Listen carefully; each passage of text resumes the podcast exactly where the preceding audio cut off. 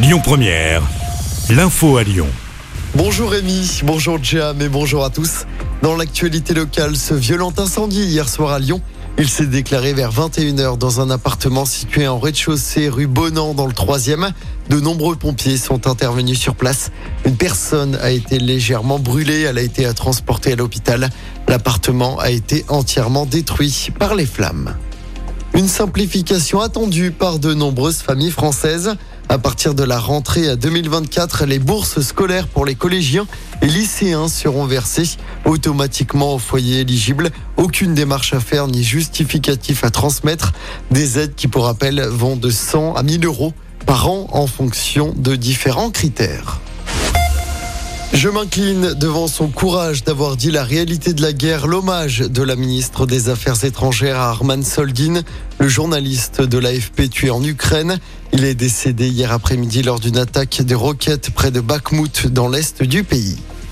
Mauvaise nouvelle pour les fans de Stromae, il ne reprendra pas sa tournée. Il devait remonter sur scène à Bruxelles le 1er juin après une pause pour des raisons de santé. Le chanteur belge devait notamment se produire à la Altony Garnier les 24, 25 et 26 mai, mais également le 26 octobre. Je dois aujourd'hui accepter que ce temps de repos et de rémission sera plus long que je n'imaginais. Voilà ce qu'a écrit Stromae hier sur les réseaux sociaux. La basilique de Fourvière sera-t-elle le monument préféré des Français? Elle est en tout cas en lice dans ce concours. Lors du premier tour, la basilique se retrouve face au château de Grignan et face à la cuivrerie de Cerdon. Vous avez jusqu'au 26 mai prochain pour voter pour votre site préféré en Auvergne-Rhône-Alpes qui représentera la région pour l'émission qui sera diffusée au mois de septembre prochain sur France 3. On vous a mis le lien pour voter sur notre application. Quel avenir pour l'Olympique lyonnais Après le départ de Jean-Michel Aulas, John Textor, le PDG de l'OL, a pris la parole hier soir. Selon lui, Laurent Blanc sera toujours le coach lyonnais la saison prochaine. L'homme d'affaires américain qui promet un mercato d'envergure cet été.